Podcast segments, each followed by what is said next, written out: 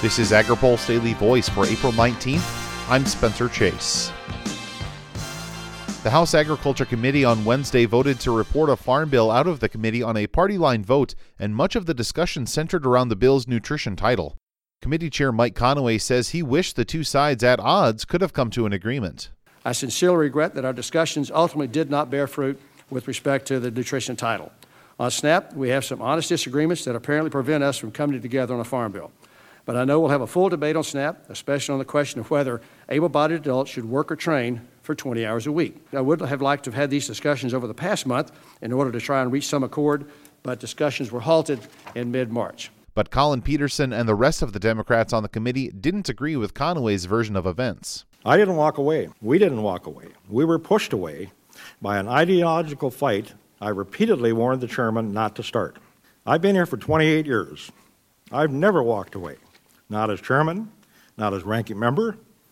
Uh, Frank and I had our differences. Bob and I had our differences, but we worked them out. We got through them. Tim Walz and other members of the committee were critical of the process used to draft the bill. I don't question your heart and I don't question your motivations. What I would ask you to do is to have the decency and the courage to know this is not how it's normally done. Don't pretend like it is. New people who've been here, don't pretend like you think you know because you came here. It has never been done like this.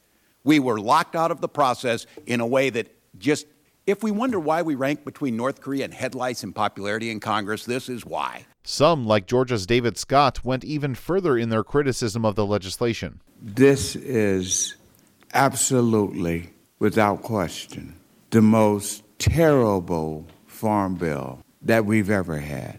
This farm bill is mean. The farm bill that you are putting here is hurtful. The farm bill here is deceitful.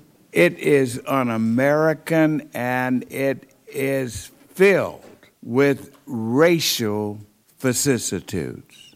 In a statement after the committee vote, Conaway said he hopes Democrats will not hold the nation's producers hostage over the SNAP work and training requirements in the bill. He says he looks forward to taking this vote to the House floor. To see a title by title breakdown of what's in the bill, visit agripulse.com.